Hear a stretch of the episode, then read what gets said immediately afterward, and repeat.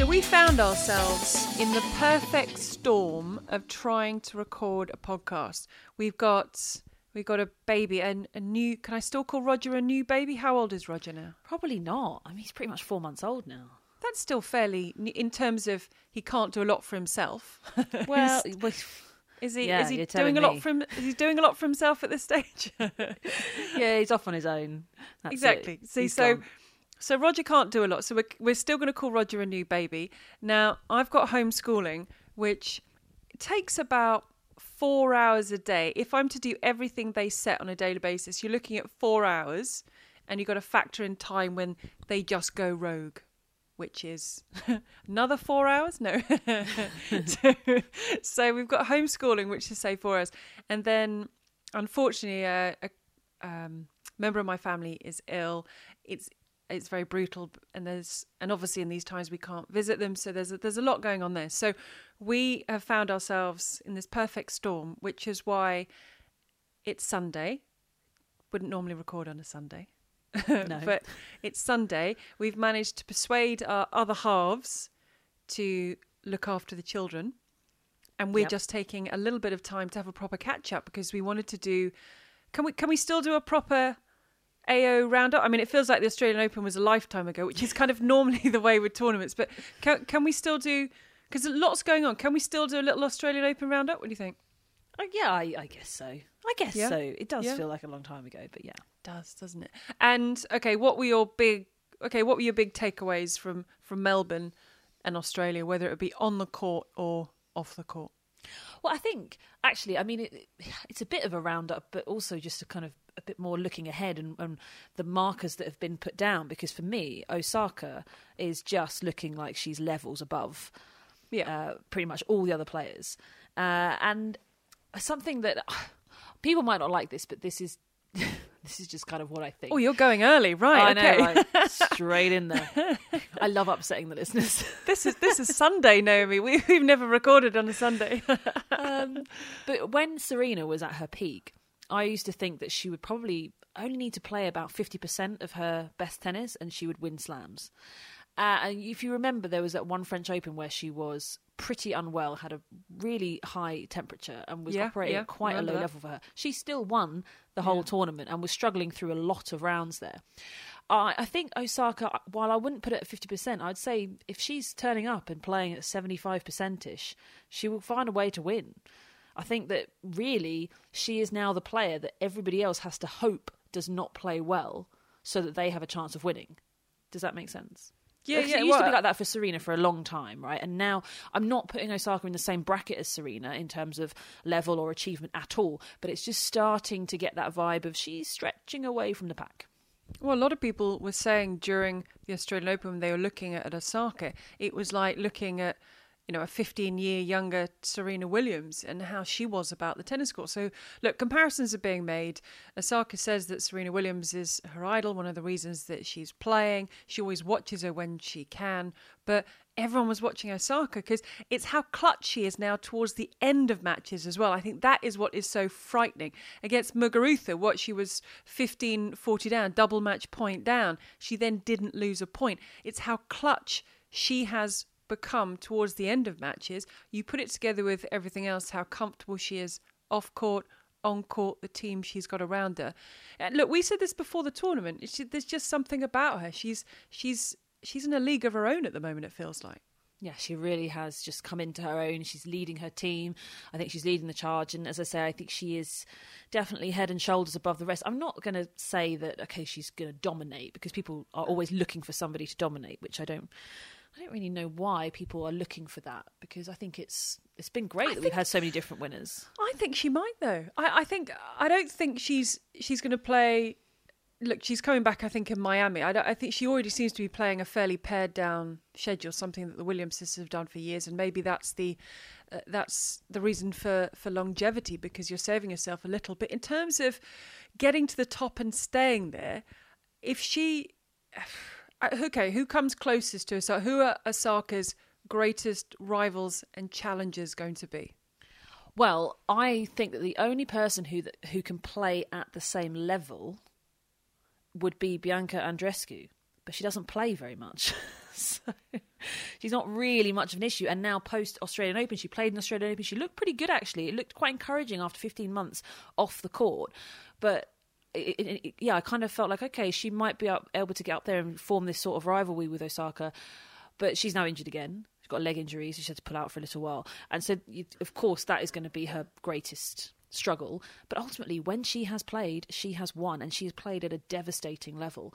And they're both kind of hard court players. So, could you imagine sort of a US Open final? Aussie Open final between the two of them, both playing really well, but would be incredible. One thing for Osaka, the comparisons between her and Serena, big issues when it comes to say Roland Garros and Wimbledon. It takes yeah, a long yeah, time yeah. to get used to those surfaces. And Serena was able to do it a bit quicker, I think, because she was just that much better than everybody else. It didn't really matter what surface she was playing on. And I think the grass for Osaka, the only way anyone can get used to the grass is by playing it year after year after year after year because it's such a short season uh, and it didn't happen last year. So, of course, she's dominating on the uh, on the hard courts already. I would say that she's dominating, but uh, the other slams will be interesting to see how she picks up on those surfaces. So is that why you feel that she might not be one to dominate for the future just because the change in the change in surface and yeah on a hard court, I mean boy but when it comes to the other surfaces she's vulnerable at least at the moment she's vulnerable. Well yeah I mean if you look at Serena she held all four slams at the same time yeah. Djokovic held all four slams at the same time that's the sort of I mean, look I'm not comparing her to Serena, although I just did. But I'm only I'm only doing that because, like you're saying, people are saying that she is a Serena 15 years younger. I wouldn't put her in the same category um, and the same level as Serena. I don't believe she'll dominate as much as Serena did. Um, I think that she's doing something different. Uh, but what she's doing is absolutely, absolutely phenomenal. Where would you sit Iga Swiatek at the moment in all this. She just picked up the Adelaide, Adelaide title. She beat Belinda Bencic. Where, with her game, I mean, look, she's still a teenager. She's the Roland Garros champion, but where does she sit with you in terms of being up there and, and challenging the players around her? I think we've got to see how she settles. Of course, she won Roland Garros without batting an eyelid but it's a and this is encouraging now that she's picked up another title because it does show that she's sort of settling into that but she's very new to the top 10 and to that sort of level. And it's just you know she's got to let it, even Osaka after she won the first two slams it had to settle for a while. She had yeah. to get a grip with it all and now she's pushing on. I don't think that Swiatek will be a rival of Osaka in terms of level. I think she will fall into the, the pack that when it comes to the hard court slams, everybody's got to hope that Osaka is not playing her best for one match and that somebody else is going to be able to capitalise and that will open up the tournament for people. I think that's going to be the next few years. As I say, with the one exception, the one question mark over Bianca Andreescu, if she can stay fit and healthy. But that's a big, big question mark. But for Swiatek, she'll always be in the mix. I think Swiatek could be looking at being pretty strong on the grass and the clay with her game style. That might suit her a little bit better. And Serena Williams, uh, she's probably always got a lot of thinking to do, but you really feel in terms of her tennis career and where she goes from here because she's still very competitive. She's still going deep in tournaments. She looked as fit and as agile as she's done in years. But is it enough for her? Is it enough for Serena Williams to be putting all this effort in and getting to quarters and semis of finals that she used to clean up, as you say, at 50%. She's 40 in what September. She's talked about extending her family. As women, we have to think about age because it is a factor this I don't there's a lot of thinking for her to do now because she's looking so good but she's still not getting the results that she would want and she would expect. And there's this magic number of 24 and we can do the debate of Margaret Court you know open era not open it etc but it's the number that she is looking to get to. She's one short of.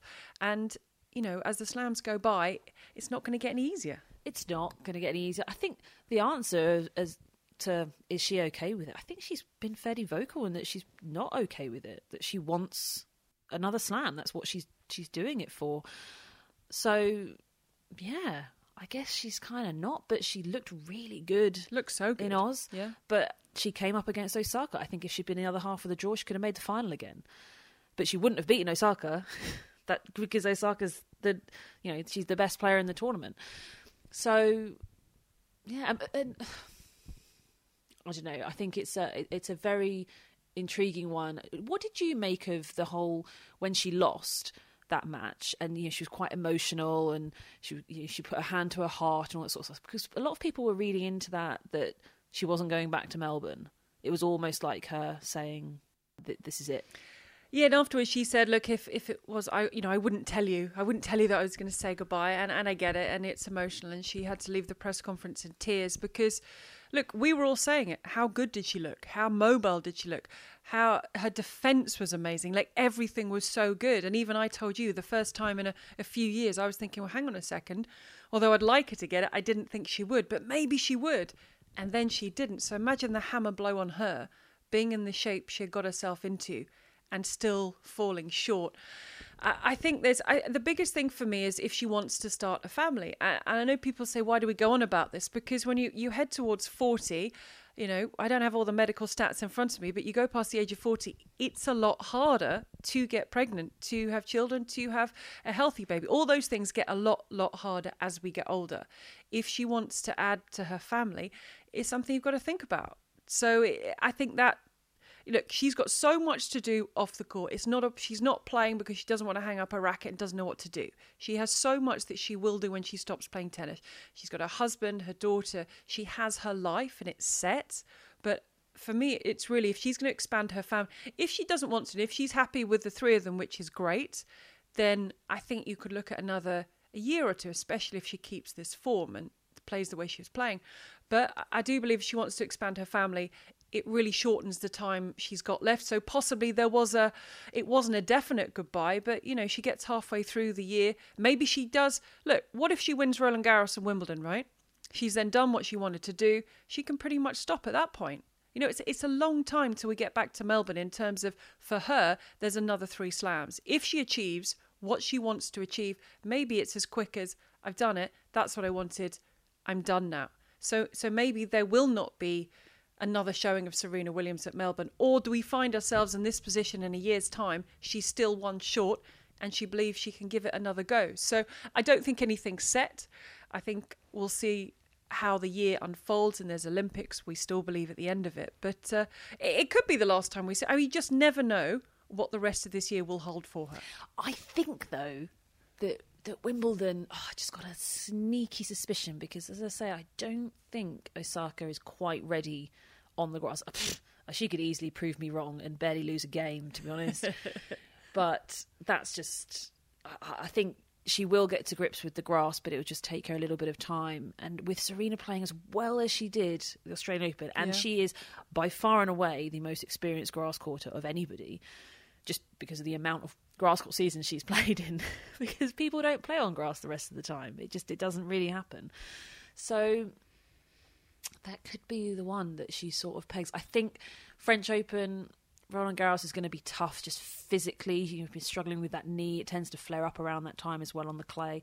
So, yeah, I wouldn't be backing her for that. But I think, yeah, could, if she's feeling good and Osaka's sort of, you know, not, not quite got to grips with the grass just yet, could come through and take that one. Yeah, I, think it's going to be, I, it's going to be really interesting to see how things play out over the next few months in terms of when we've still got COVID and the travelling and the bubbles and players deciding not to travel and then travelling and playing and not playing. One thing we saw on the men's side of things is there's still a massive gulf. There's still a massive gulf between a Djokovic, in this case, or a Nadal or a Federer playing at their peak and the chasing pack. Because that final between Djokovic and Medvedev, I was there was four of us in our commentary room and I, I said to everyone, you've got one final chance to switch because everyone had gone Djokovic at the beginning. Two people jumped ship to Medvedev, and I can see why. On a 20 match unbeaten run, full of confidence, being in a Grand Slam final before, playing so well. So two jump ship to Djokovic, but boy, Djokovic with a muscle tear to some degree. Look what he did to Medvedev in the final. He destroyed him. Destroyed him. I think he destroyed him sort of emotionally as well because he just didn't know what to do. And yeah, I, I got sucked in a little bit because last time on the pod, I th- before the final, I think I said it would be 50 50 Medvedev yep. Djokovic yeah. final, but that Djokovic would win because he's won a lot before. I can tell you it was not 50 50. that was not what I had in mind. And I, I can put myself in the category of being sucked in to them somebody being able to beat Djokovic. But remember, it's Djokovic on Rod Laver. Yeah. That is not far away from Nadal on Philippe Chatrier. It is a ridiculous ask. Even Nadal got chopped by Djokovic last time they played on Rod Laver, and Djokovic got chopped by Nadal on Philippe Chatrier. That's how tough it is. That Nadal on Philippe Chatrier is that ridiculous. It's that bonkers and uh, sort of an undertaking that Djokovic loses the first set six love, and then on the flip side with Djokovic on Rod Laver. It's that bonkers a sporting feat to even try and compete with the guy that Nadal got. Cho- I, I, don't know. He only won a couple of two or three games in each set. It was pretty pretty straightforward. It's absolutely ridiculous, as you say, those golfs that just come at these certain times of the year. And Medvedev is world number four. And it's not even like he's just ranked number four. He is legitimately the fourth best player in the world. Absolutely. And he was made just to look like a just an average player. Just he was just made to look stupid. He couldn't even compete with the guy. He didn't even threaten to win at all. And he was on the court looking at his team saying, "I don't know what to do." this guy is so good. And some of the quotes that came out from Medvedev that people picked up from him in the tunnel like after the match, just it's just another level. I mean, in what other sport you might actually have an answer to this? But in what other sport would the number four be made to look that much worse than the number one? I just I can't comprehend it at all. Like the fourth best golfer against the the world number one could probably beat the world number one a lot of the time. It just I don't know. It's just it's absolutely extraordinary. And, and look, okay, Medvedev he can get the win on a best of three. We've we've seen him do that. But best of five, Grand Slam final. Thanks for coming. That's the thing. That's the added thing. It was a Grand Slam final, and yes, Medvedev has been in a Grand Slam final before, and he pushed Nadal to five sets at, at, the U.S. Open. But this is, however much money, and he's got all these sponsors with watches and banks and cars, and he's absolutely set for life, and he lives in Monte Carlo. It's all wonderful. It will still be a game changer, a life changer, if he becomes a Grand Slam champion. How many Grand Slam champions are in the world? There's not that many. And in recent years, there's not that many because they've shared it among an elite group. To be a Grand Slam champion, it's another level. You're talked about differently. Dominic Thiem is now a Grand Slam champion. He beat Zverev in that final at US Open. It's a massive thing. And to come up against Djokovic, who blew two opportunities the year before, he was nailed on for that US Open before he was defaulted. Absolutely, I believe, 100% nailed on to win that. Roland Garros, as you say, I mean, Nadal, despite hating everything about the tournament that year, was sensational. And Djokovic, despite having this tear that he said grew a little bit throughout the tournament, he wasn't going to let another one go. Not a chance. Was he letting a third one go in a row? Not a chance. If he's going to catch up with Federer and Nadal, if he's to overtake them, if he's to overtake everybody and be the greatest of all time in terms of titles, he wanted that. I mean, I I don't know. You tell me how how can you play with a with a tear? I mean, is that how much damage is that doing to you playing playing with a tear? Well, the tear was getting bigger and bigger, so that's the damage. Yeah. really, uh, and it, it's just sort of the, the choice you make. I mean, that you, you, know it's going to get bigger each time you play, and it'll be in the back of your mind, and it's a it's a bit of a pain. Uh, I mean, literally, it will be painful, but uh, just sort of it's just always lingering there because you don't want to do too much damage for it. You have to sort of make that get that balance right. But you know, he would he would know with all of his sports scientists around and physios how long the recovery would be for a certain size tear. So you just sort of chalk it up as to what's worth it. Is a six week recovery worth winning the Australian Open? I think most people would say yes, it is. So I don't know if it's six weeks or however long it's going to be, but you know he'll have to see. Uh, and it's just about weighing up those options. But I have just thought of somebody who made the gulf between him as the world number one and the okay. number four look stupid. I thought you seemed a bit distracted. Is that what you were thinking yes. of? You were kind of talking, but sort of thinking. I was going through all the different sports, and I was thinking, well, maybe sort of Brady now that he won the Super Bowl with a brand new team, and he was playing against Mahomes, and he's the half a billion dollar guy. And I was like, nah, it's just not really the same league. And I remember, well, obviously, Serena is the the very obvious choice. She did it for years, I think. Probably made the number four in the world look pretty pretty yeah, silly absolutely. in Grand Slam finals. Uh, but in other, I did say in what other sport is it possible? so in other sports, and I thought of it at his peak, Usain Bolt. Oh yeah, yeah. Yeah. I mean, because he was jogging through the finish line pretty much, and he was like half a second. I say half a second; it's probably less than that, but it's that's a lot. That's a lot in a hundred meter sprint. That's a right? good shout. Would you think that? Do you think that's fair? Like, I mean, he made people look silly. Yeah, I think that's- And they're there straining, and he he's smiling at the camera, turning and smiling at the camera as he wins yeah, I a think gold medal good- and breaks. If anyone record. listening think that's either that's a bad shout or they've got a better one, you know, get in touch with us. But I think I think that's a good shout. I think because you know Djokovic, and just think that final for Medvedev took him to world number three. If he reaches the Rotterdam final, which he'll be playing the week that most people will be listening to this, he'll become the first player outside of Federer, Djokovic, Nadal, and Murray to reach number two since Lleyton Hewitt in July 2005. wow, And but in his draw, he's got Roberto Bautista Agut, Sasha Zverev, Felix Auger-Aliassime. They're all in his top half little chunk in the in the Rotterdam draw. So it's it's he's on the verge of being world number two, and yet he was nowhere near the world number one in that Australian Open final. Isn't it amazing that Stan Wawrinka never got to number two? It's amazing, isn't it, when you think of it Yeah. like that? I mean, because that's pro- he's got to be the next best, Yeah. the, the next person. If you thought somebody else was a, a number two, you would think of Wawrinka, and of course Ferrer was number three for Yeah. what it felt like forever. Bless him. he owns that spot. Him and Andy, I think, sort of shared that that one quite well. Djokovic managed to blast through in the end, so uh, we can. He's he's he owned the number one spot for long enough. But yeah, The younger players are coming. They're they're arriving. They are they are they are. I was about to say they're I was, crawling. I was about to say they're challenging, but then then I was thinking, well, they're sometimes challenging. over the best of three set format, they're challenging, and over the Grand Slam format, they are they are getting there. I don't know. They're gosh, it's amazing. Thiem Thiem Thiem, yeah, but he There beats go. Zverev. So where do we put that? He beats Zverev in the in that world class final. That, oh, Um, that, that no, no, I know he, I know he beats Zverev, Yeah. but I think that the build up to that, the fact that he was taking sets off Rafa Yeah. at the French Open, Yes.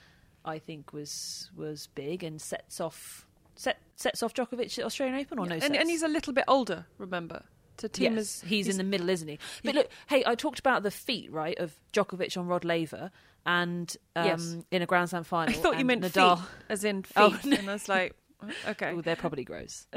but Djokovic on Rod Laver in a Grand Slam final, Yes. and Nadal on Philippe Chatrier in a Grand Slam final. Okay, now Thiem hasn't won either of those battles, but boy has he pushed them. Yeah. You know, to be Yeah. fair, he, one of the only people, him and probably Andy Murray. There you go. How many more is Djokovic going to win? Grand Slam titles. He's on 18. He's 33. Couple a year Couple of year. for years. a few years. Wow. So okay. I reckon, uh, I reckon two a year for the next three years minimum. So six more. He's going to get 24. Ooh, Ooh. Yeah. That'd be a big number. That's a number that everyone's headed for at the moment.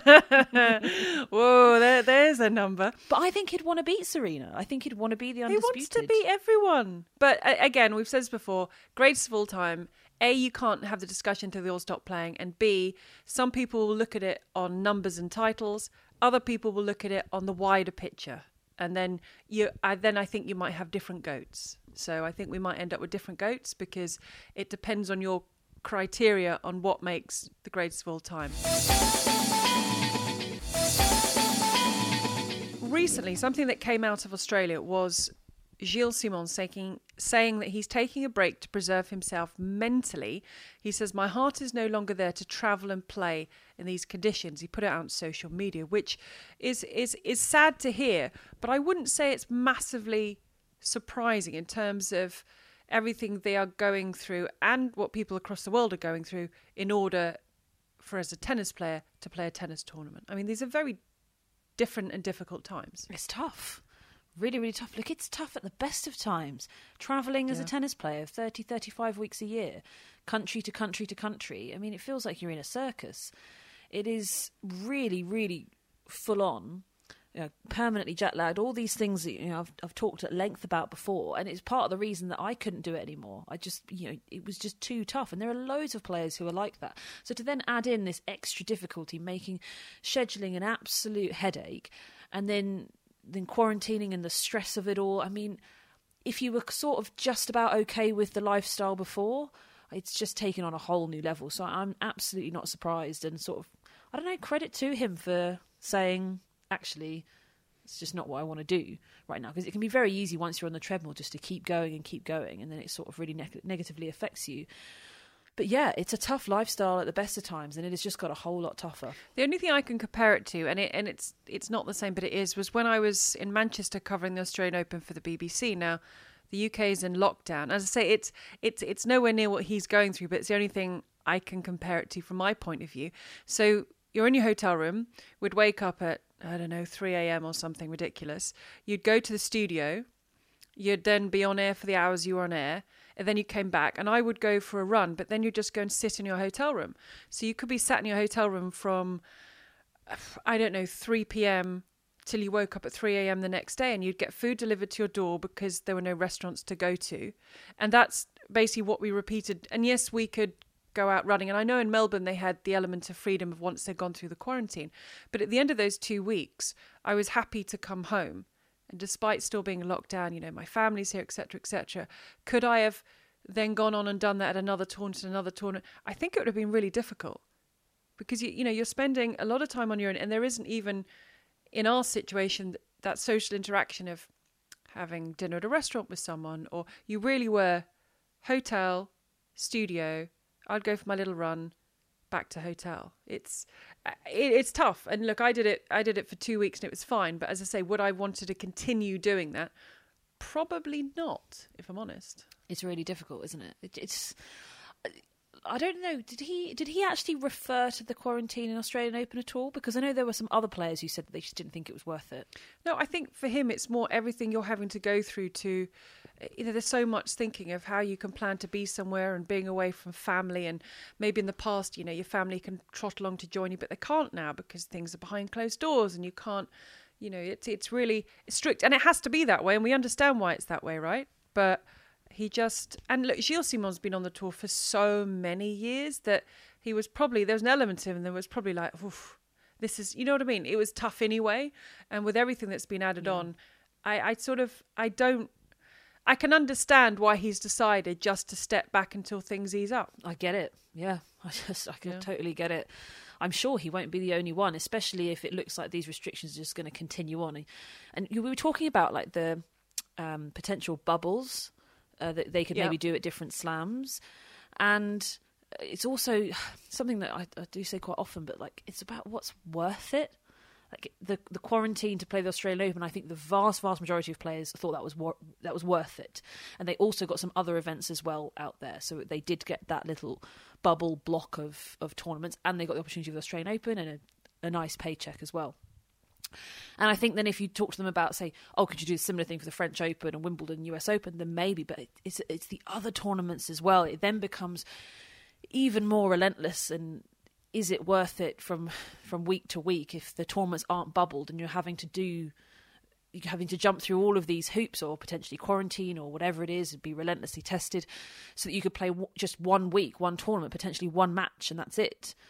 So that's where it starts becoming well is this just doing more harm than good to a particular individual? And obviously for simon he he thinks it is so just want to have a break from it. I want to talk to you about appearance fees now, I know they're legal, so it's not that anyone's doing anything illegally. And if you pay the right money to the right player, it can really make your tournament in terms of ticket sales, the publicity you'll get, the press that will attend. So, so I get why smaller tournaments would look to really put a lot of their eggs in one basket. Because if you have a Federer for your tournament, I mean, you're sorted, right? I get it. Now, there's been a bit on social media because um, tournament director from Acapulco has come out, and, and Nadal had said he was pulling out of Rotterdam and Acapulco because of his back, and it was decided that he needed to rest his back. The tournament director has come out and said, look, there are no funds with which to pay Nadal. We just we couldn't afford it this year. And then he said, re Sasha Zverev, he said, we have a confirmed agreement, and it will cost more to cancel than to actually pay him to be here. So, and again, I, they're legal and I get it, but wouldn't you think in a year like this, that players would just waive the appearance fees when there are tournaments struggling to survive. Some have gone under. That it, it's not as though if X doesn't get his million dollars that he's going to go bankrupt. Do you see what I mean? I just, I don't know. It just they don't. I, appearance fees, appearance fees. I get why they're there, but in the times we're in at the moment, it just doesn't sit right. And I see what you're saying. I suppose from the players' perspectives, the general feeling across almost all players is that they do not get a big enough cut of prize money, full stop. And I think that is uh, definitely what they think about Grand Slams, but I think that's what they think about most tournaments, to be honest. Um, I think John Isner was tweeting about that this week. Uh, how the the the cuts? Yeah. I mean, he's he's always been a, a big supporter of, of changing that, and I suppose uh, this isn't necessarily my opinion, but I think that a lot of players would think it's not up to me to save the tournament. It's up to the ATP to do that. It's their tournament, um, and we've t- we talked a, a, quite some time ago now about the structure of tournaments and how it works. And the ATP does not pay for everything in Acapulco. The tournament sponsors or whoever's putting on that tournament would, would put it on, for example. So um, if we just use the example of the British grass court events, it's the LTA that is hosting those tournaments, so they will pay the vast majority of the money, and the ATP, of course, contribute in very specific areas. But it's up to the LTA, who, who is the British Federation, to make those tournaments financially viable. Or if they want to lose money, they can lose money, or pay appearance fees. They can pay appearance fees. They can do whatever they want within that. They just have to meet the criteria that the ATP set. So I think that some but do you players... not think do you not think this year just this year when tournaments are going under everything's really stretched everything is really difficult for everyone player x who's earned over i don't know a hundred million dollars in prize money isn't going to suffer can have no complaints about finances just to say you know i will come and let's just waiver my fee or give it to a charity for this year i'm not saying forever but just say this yeah. year I get it. Stuff's really difficult, and you're just about hanging on because you didn't have your tournament last year because of COVID. You know, this year, either take a tiny amount or say, look, don't worry about that. I'm not telling them to to waive them forever because they can really make a tournament, and their their they their presence can change a tournament completely. Um, you know, so I understand all that. And it's why some footballers are bought by a club, and it's it's the image rights the important thing. Even if the player doesn't play a lot, it doesn't matter. Their name on shirts will probably get back the money they spent on bringing that player into the club. I'm, I think of, of David Beckham as an example when he went to Real Madrid. So I, I understand all of that. I'm just thinking in these times when there's a lot of people suffering out there for these multi-millionaire players who are the ones getting the appearance fees. It's not like they're giving them to the lower rank players just to say, you know what, this year, don't worry about it. I'll come and I'll play and I'll be at the tournament. I don't know. I just it doesn't sit massively right that they're still taking massive appearance fees. There will be some players that I think would fall into that category and would automatically just try and support the tournament. But for example, what John Isner was talking about was uh, I think he was referring to the prize money in Miami, which is significantly yes, yeah, reduced. Yeah, right. It's significantly reduced for the winner. They're getting a few hundred thousand dollars rather than one point something million. Is that uh, that about right? Yeah. I don't have the yeah. tweet in front of me, but it's something like that. And he was saying, why should the players be taking the hit? Why should the players not be earning the money when the execs and everybody who works the ATP has not taken a significant pay cut? There are other people who could be helping to support these tournaments and and that sort of thing. Now, I, to, be honest, I don't really know enough about it. I don't know enough about who's done what in terms of pay cuts and that sort of thing. But it is interesting that the expectation is that that the players will sort of take that hit. And actually, one of the points that he made was that we have a very limited amount of time to make our money. That that's it. You know, any player could get injured at any time and not be able to play anymore. You could end up like Bianca Andreescu or Juan Martín del Potro, and you don't get to make your multi multi millions over your career that you thought you were going to. So.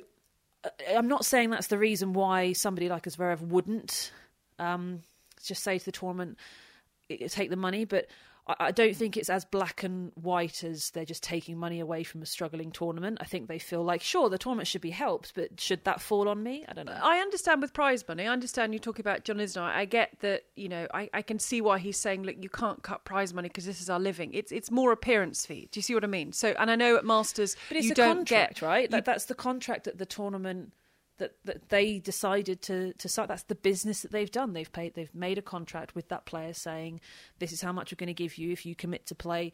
This many times, and we should say And- this. and- this doesn't come into masters. They, they it can only be like the, the 250 and the 500. It's not a, a masters level because they're they're mandatory events. So that's not when you get appearance fees. Um, and and I know they've made the contract. I just think in the current climate when everyone's struggling, tournaments might not survive. To have to then pay uh, between half a million and a million dollars to a player to turn up who will then play the tournament and probably well they might lose in the in their first match or they might go on and win it and make their prize. I don't yet but i understand if they're the concerns about prize money being cut they should still be earning their prize money because they are working so hard to do it. And again things like exhibitions and, and appearance fees i understand why they're there. I just think at the moment in the current climate that it doesn't sit that right. Not prize money. I think I don't think that should be cut, but appearance fees is where I'm kind of sat with it. Just doesn't sit quite right right now. Yeah, and I, I get it. And to be honest, I probably lean more in your direction of thinking, but I'm just sort of playing a bit of devil's advocate and Yeah. explaining sort of why they might not have that mentality. They're not just being arsy about it. You know, they're not just being greedy. I think there is some sort of uh, you know thinking behind it, and ultimately, yeah, you know, you you sign a contract. There are an awful lot of businesses that have gone bust because they were not prepared for a pandemic, and if a tennis tournament is another one, that's just. Do you see what I mean? Like, if you're just going to Yeah, be yeah. really quite cold and pragmatic about it, there, you know, there would be you know, hundreds of thousands of businesses worldwide, way more than that, to be honest, that that were not prepared for this. And the tournaments are ultimately inde- independent vis- businesses, uh, and if they weren't prepared, um, like Wimbledon were prepared and were fine to miss their tournament for a year, then uh, you know that that's it, it's different. But I'm not saying they should have been prepared. I mean, who the hell was prepared for a pandemic apart from Wimbledon? No one is the answer. The answer is no one. I'm not saying, well, Acapulco really should have thought this through. no, but it, it's just sort of another casualty ultimately isn't it if if they weren't able to to survive it as a as a tournament um whether the pressure should fall on the ATP to prop them up or for the players to financially help them or however it goes i don't I don't. Yeah, I, I, I, honestly, I, I don't know enough about it. I wouldn't know which way to fall. I do lean in your direction, though. I think if I was in that situation, I'd probably say, "Look, guys, let's just leave it for a while." But yeah, I, don't, I, I, think it's tricky. We've we've had some laureus nominees for the World Sports Awards, and Yeah. you you might not agree with this. Uh, you might. I don't know. Okay, sportswoman Naomi Osaka's in there, right? Yeah, I agree with that. Can understand that. Not in there was Sophia Kenin, who, if we're talking just tennis players last year, got better results. She was the player of the year, but then it kind of makes you think that maybe they're looking at the bigger picture, you know, that what Osaka was doing off court. So I, I sort of get that. But breakthrough player of the year, I'm just talking tennis players here. Dominic Thiem's in there for winning the US Open. Yeah, Iga Swiatek's in there for winning Roland Garros. yeah. So where's Kenin? So is it is it because is it because she's American and somehow because of the the people, the sports and the players you have in America, you've got to do so much more to get an to get a look at. I I don't know. I'm trying to figure it out because, and I know I was working with someone during Australia, and they said to me, "I really don't like Kenin." They, you know, there's a, and then there was a lot of chatter when Kenin she went on to have a appendicitis and have her appendix removed, but she was talking about the pressure on herself, and a lot of people are saying, "Well, look, no one's been talking about you, and you're putting this pressure on yourself, and kind of who are you?" She still won the Australian Open last year. She still is a Grand Slam champion, and maybe she does think she's slightly bigger deal than she is. I don't know, but surely she gets into breakthrough category if you've got two other maiden winners of Grand Slams, right? Or not? Right? No? Yes? No? It's interesting, isn't it? I mean, we've done a, we've done quite a few Kenin podcasts, haven't we? Really, Yeah. that we've we've had a big big focus on them, and I'd definitely encourage people to listen to them because I'm a big defender of hers, and Absolutely. and I I can really understand why people don't get her and why people don't like her. But I think if they just viewed it from a slightly different perspective, then they really could. Um, so I would, yeah, definitely encourage people to to re-listen to to those because we had some really fascinating conversations about her. I think that actually it, it's the same thing. I think it's just hard for people to grab hold of what she's done and what she's doing. And I mean, immediately I want to say, okay, she won the slam, but she didn't really do much else. But then Świątek was quite similar in that she didn't Yeah, really do and much Thiem, else. To a degree, I mean, they're being recognised for an incredible achievement, which is winning a Grand Slam title, which she did at the start of the year when we weren't in a pandemic and there weren't less. You know, she she had the full field. She didn't beat the full field. You didn't have to beat a full field, but she was at the start of the year when when everyone was there. Yeah. I'm not. I'm Yeah. not taking anything away from from Thiem and, and Świątek. They had. You could say maybe theirs was better because it was in trickier conditions with everything we're going through. I just and I kind of get why maybe in sportswoman Osaka gets the nod for everything she's done for sport on and off. I but I'm just wondering, is it because Kenin's American and maybe the bar is set higher for American sportsmen and No, women? I don't. I don't think so. I think for the um, for the uh, sportswoman, totally get the Osaka thing. Like, Yeah, a- yeah. absolutely. She's the number one female earning athlete in the world. Yeah. you know, all, all, all these different sorts of things. She's yeah, by far and away makes total sense, and I'm sure there is an element, even if it's unconscious, that they would include the overall package. You just can't not. I mean, it's Osaka. Come on, she's Yeah. she, she's awesome. When it comes to Kenin, it's a bit more confusing because I agree with you. I mean, you've asked me, I think, a number of times on this pod, why do people just not think enough of her? Why is she just? Why do people forget about her? Why? Why is it not a thing? Why do people not think of her as a Grand Slam champion when she is? So yeah, I don't really have a straight answer for you. I I don't know. Would I have picked Świątek over Kenin? I'm not. I'm not sure. Would you have picked one and then not the other? I don't. I don't know. I, it's a. It's a bizarre thing. It is. They, they both did an incredible thing. Świątek, look, she didn't drop a set all the way, and she picks up her first title at the Grand Slam. It, it- absolutely incredible what she did. But then I, I thought Kenin at the start of the year. I know she's got this petulant thing where she stamps her foot and she yells and screams and cries. And this person I was speaking to during the Australian Open was saying, I don't like her attitude, I don't like her petulance, but God, you've got to admire her fight. You've got to admire oh, her steel. See, this, this is what this is what irritates me. Like you don't like her attitude. Like her attitude is phenomenal. Her attitude is the entire reason why she's a Grand Slam champion. You cannot look at her game. Purely her game, and tell me that that is the game of a Grand Slam champion. It is so much about her and her attitude, and yeah, it doesn't come across great. And she's not all friendly and fluffy and lovely and just so happy to be here all the time. Of course not. But she is hard as nails and she fights like it on the court.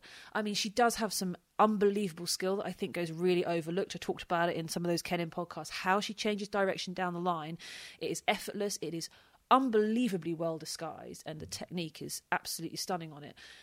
But she doesn't have that sort of aesthetically pleasing game. She doesn't have the sort of movement that you would expect of Halep, and you cannot put her in a box.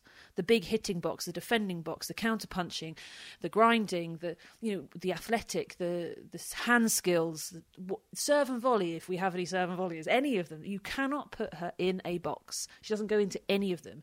She does totally her own thing, and she does it with a hell of a lot of attitude. And I, I think that it's I think it's really I find it really difficult to hear somebody say because I hear it all the time as well. Lots of people that don't like her. And Feel free to not like her, but to hold the one thing that has made her a Grand Slam champion against her just doesn't make any sense at all.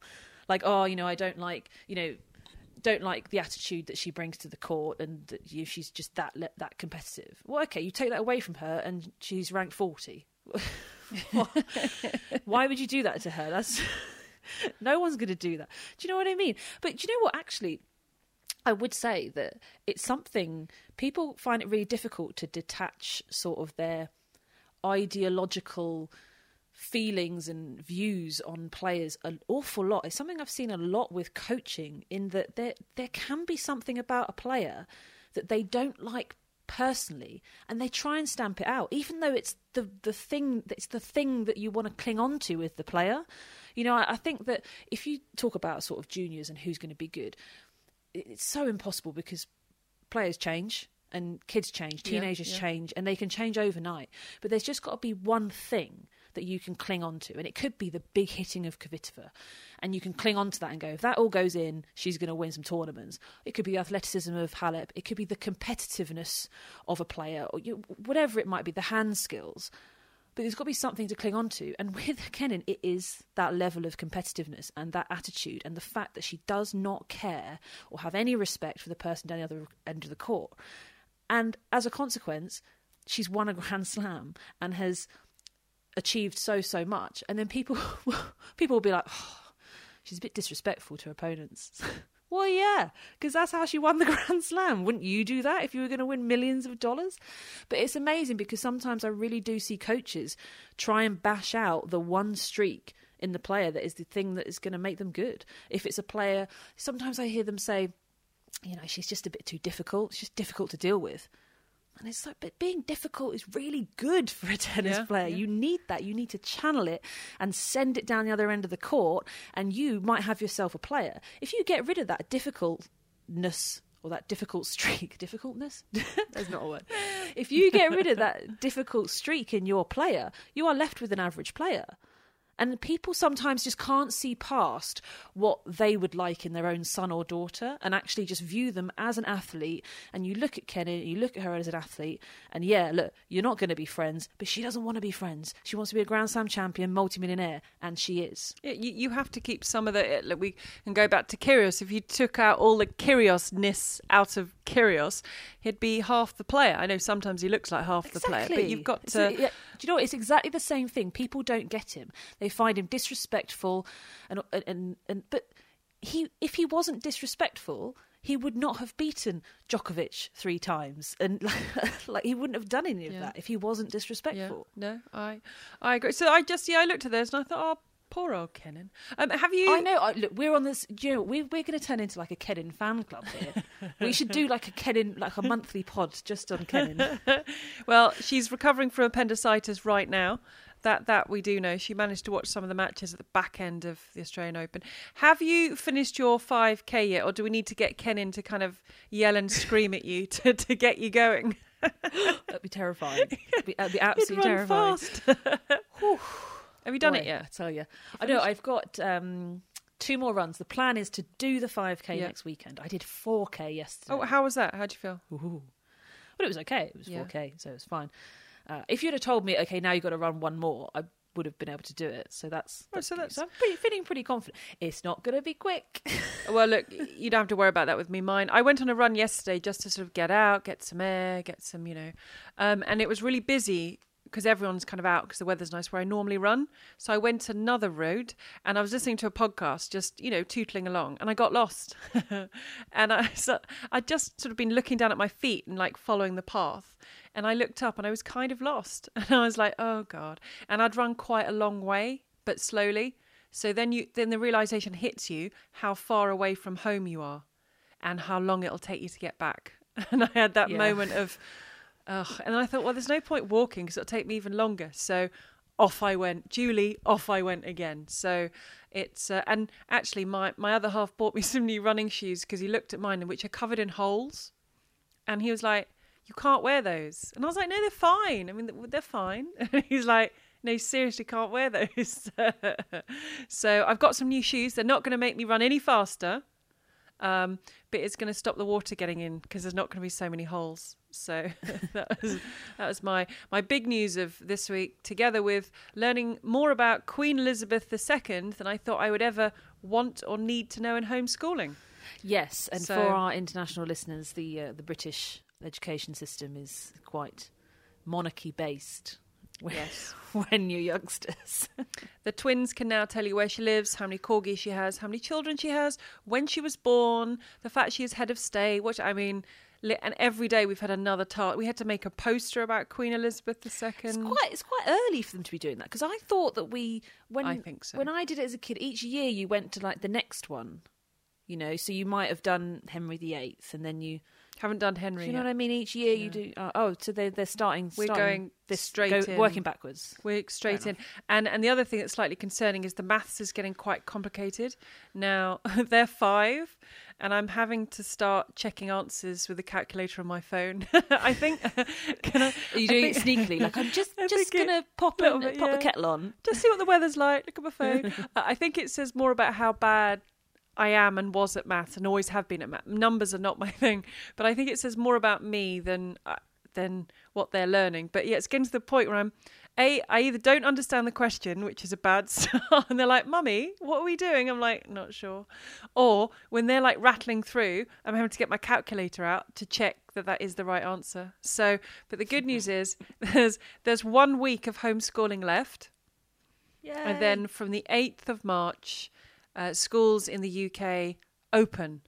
Open. So they'll be going back to school. They'll be with their friends, which is great. And their teachers can take over the homeschooling, schooling. And eh, well, A, we will have more time. So we can probably get ourselves back on a on a, on a steady podcast record. But yeah, I you know it. I'll miss having them at home, but I am not going to miss. Honestly, every night I I dread when I open this app and I see the amount of tasks that we have to do the next day. I can't on. tell you. I mean, it is it is full on. So yeah, a week of that left, um, and then that will be done hopefully for quite a long time. So you've got your five k to finish. yeah. I've got Queen Elizabeth II's life. I was about to say to finish, but that sounds a bit. It sounds a bit uh, just to to continue on with. Yeah. And and the tennis is happening everywhere. Continues to happen thick and fast. So there's always going to be loads for us to talk about. Always. well, good luck with the homeschooling. Oh, yeah.